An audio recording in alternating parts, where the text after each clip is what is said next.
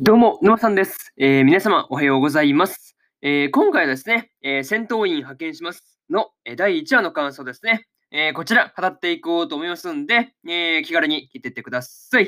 というわけで、え早速ですね、感想の方、入っていこうと思うわけですが、えまずは1つ目ですね、え別の惑星というところで、え最高幹部の2人からですね、え6号が、え別の惑星でのね、えスパイ活動を命じられるということがね、まあ、起きてました。でもね、あの、この時の、え6号のそのアスタルトとですね、えベリアルとのですね、えやりとりっていうのが、こう、なかなか面白かったなっていうところですよね。そう。いや、6号がね、あの、アスタルトに掴みかかった時にですね、まあ、その後ですね、うん、掴みかかった後ですね、に、あの、腕だけね、あの、効率化にされてるっていうのがね、あの、まあ、なかなか面白いところですよね。まあ、あれだと掴みかからないしね、まあ、いらんことできないだろうっていうので、まあ、多分効率化にされたんだろうっていう感じなんですけどね、こう、妙に腕だけ凍ってるから結構笑えるという感じだったなっていうのはね、もう思い出しても結構ちょっとね、クスッと笑えるところですよね。うん。なかなかその辺面白かったなっていう話と、あとはですね、えー、旅に、あの、アンドロイドであるですね、えー、アリスも、えー、同行することになるわけですが、まあ、なかなかね、こう、毒舌っぷりでですね、こう見ていて、あの、まあ、爽快というかね、まあ、バッサバッサ切っていく感じが、こう、見ていて楽しかったなっていう感じでした。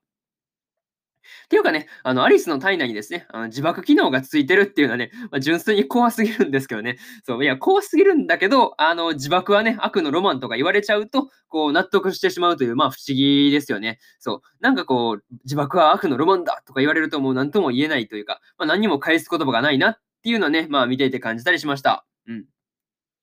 あとね、うん、天才であるですね、えー、リリスの、えー、作った装置でですね、えー、6号はですね、まあ、別の惑星に飛ばされると、飛ばされるということになるわけですが、まあ、この直前のね、あの100%の下りですね、うん、実験回数が少ないからこその、あの、まあ100%っていうね、いや、そこがもう面白すぎても腹筋痛くなりますよね。そう。いや、確かに1回やって1回成功すれば100%ですからね。いや、確かにそう考えれば100%だなってっていうところなんですよね。そう。いや、なんか100%って言われるとすごい安心感、安心感すごいんですけど、そう、なんていうの、思考回数少ないと確かに100%に収まるんですよね。うん。そういうところがすごく面白かったなっていうところでですね、えー、一つ目の感想である、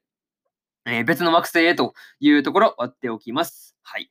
で、次、二つ目ですね。えー、この駅地団、この駅地団団隊長というところで、えー、別の惑星に到着後ですね、えー、魔物との、えー、戦闘を終えたですね、えー、タイミングでですね、えー、6号と、えー、アリスが、えー、この駅地団隊長である、えー、スノーに出会ってましたね。うん。まあ、出会ってすぐのね、えー、時の、あの、なんていうの、露出が多くて、あの、綺麗な感じの人だなっていうこの印象ですよね。そっからこう徐々にあの主戦度っぽいね、あの腹黒要素というか、まあそういう部分がね、あのちょちょろちょろっとね、まあ出てくるというか、まあ、ちょろちょろなんかな、うん、どんどん出てくる感じですね。どんどん出た方がいいかな。うん。どんどん出てくる感じっていうのがね、まあちょっとなんかこう、見た、なんか最初の頃からすると、なんていうの、最初の出会った時のね、なんかこう、なんか騎士さんも出てきたわ、みたいなね、うん、感じの時の印象に比べると、こう意外な感じがあるなっていうところでした。まあ、にしてもね、あの出会ってすぐの時にですね、アリスが6号のことをですね、スノーに対して説明するときにですね、心と頭がおかしくなってしまったっていうね。いや、この説明ですよね。いや、説明、説明ってね、そう、なんか変な設定ついたんですけど、みたいなね。いや、なかなかその辺が面白かったなという感じですね。そう。いや、まあ、なかなかこう、思い出しても結構笑える要素が戦闘員に派遣します。多いよね。そう、なかなかその辺面白かったなっていう感じだったし、っていうかね、あの、本当あの、6号に対してね、同類の匂いとか感じちゃってるところでね、もうなんかスノーがね、そういうところ感じちゃってる時点で、こう、笑うしかないというか、うん、なかなかこう、どっちも下水という点では共通点というか、まあ、同類ですからね。まあ、そういうところが面白かったなという感じですよね。そう。いや、なかなかこう、面白かったなって感じだし、っていうかね、あの、個人的にちょっと気になるとこ、気になるところが、あの、スノーがですね、あの、あれだけお金にこだわるっていうところの理由ですよね。なんでそんなお金にこだわるんだろうっていうところが、まあ、純粋に気になったという感じですね。うん。そう、なかなかその辺が、まあ、明かされるかどうかわかんないんですけど、まあ、明かされればいいなっていうふうにはね、えー、思ったりしました。うん。とりあえずこれが、えー、二つ目の、二つ目の感想である、えー、この駅士団隊長というところになります。はい。で、次、三つ目ですね。えー、全責任は、というところで、えー、雨を降らすアーティファクトのことでですね、えー、話が、まあ、さらにね、なんかこう、面白おかしくなっていってましたね。うん。まあ、特にね、あの、スノーが案内した、えー、雨を降らすアーティファクトをですね、まあ、アリスが直して、えー、パスワードを、えー、6号が設定するっていうところがね、まあ面白かったっすよね。そう。いや、何せね、あの、まあ、おちんちん祭りですからね、そう。いや、言っちゃダメでしょ。いや、なんても、なんてパスワード設定しやがるって感じですよね。そう。いや、それをね、あの、お姫様であるティリスにね、あの、民衆の、あの、面前で読ませて、あの、悪行ポイントを稼ごうという、この魂胆ですよね。いや、そこがもう笑うしかないですよね。そう。いや、いかにもその、まあ、なんかこう、なんて、なんつったらいいのね、ちょっとね、考えた、考えるパスワードのレベルがちょっとね、あの、子供並みに低いというか、まあ、そういうところ、まあ、わざとなんだろうけど、まあ、なかなかね、その辺がまあ、面白いやなっていう感じですよね。うん。いや、あとはですね、まあ、雨を降らすアーティファクトのところですよね。まあ、それのところで、まあ、全責任はスノーが追うと、自分でね、あ言っちゃったところがまずかったんですよね。そう。いや、言っちゃったことで、まあ、この辺のトラブル、まるまるね、責任を押し付けられて、まあ、降格されてるっていうのがね、まあ、ちょっとじわっとくるところですよね。そう。いや、なかなかその辺面白かったなっていう感じでした。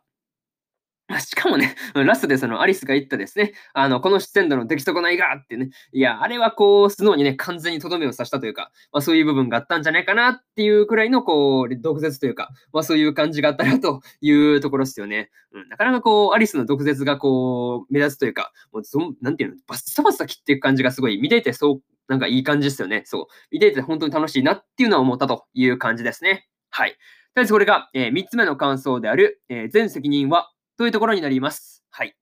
で、えー、最後にというパートに入っていくんですが、いや、あれですよね。そう、戦闘員派遣しますがですね、まあ1話からもう笑いまくりで面白かったなという感じですよね。そう。いや、もうほんまに腹筋痛いもんね。そう。いや、マジで腹筋痛いですからね。いや、もうどんだけ笑ったかなって感じですもんね。いや、もうなんていうかね、こう笑いすぎてね、こう1話があっという間に終わっちゃったって感じだったんですよね。うん。これは本当次回以降どんな感じになっていくんだろうなっていうのもね、まあ含めてこういろいろと、えー、話の展開もそうだし、こうどんだけね、笑える、笑えるね、あのまあギャグというか、まあ、そういうところがあるのかなっていうのもね、楽しみなところという感じですね。うん。まあね、あとはそうですね、追伸としましては、まあ、個人的にですね、あの、まあ、あの、6号のことにかい、なんていうの、6号のことに関して、こう、素直になれないアスタルとかね、こう、結構可愛いなっていうふうに、えー、思ったりしました。はい。とりあえずこんな感じで、えー、戦闘員派遣しますの、えー、第1話の感想ですね。えー、こちら割っておきます。はい。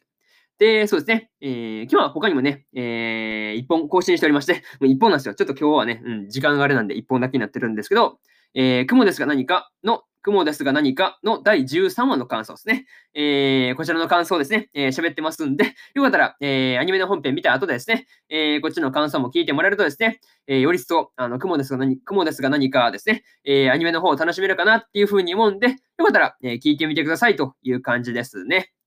はい。というわけで、えー、まあね、終わっておこうかなっていうふうに思うんだけど、まあ、とりあえず、えー、予告ですね。えー、予告としましては、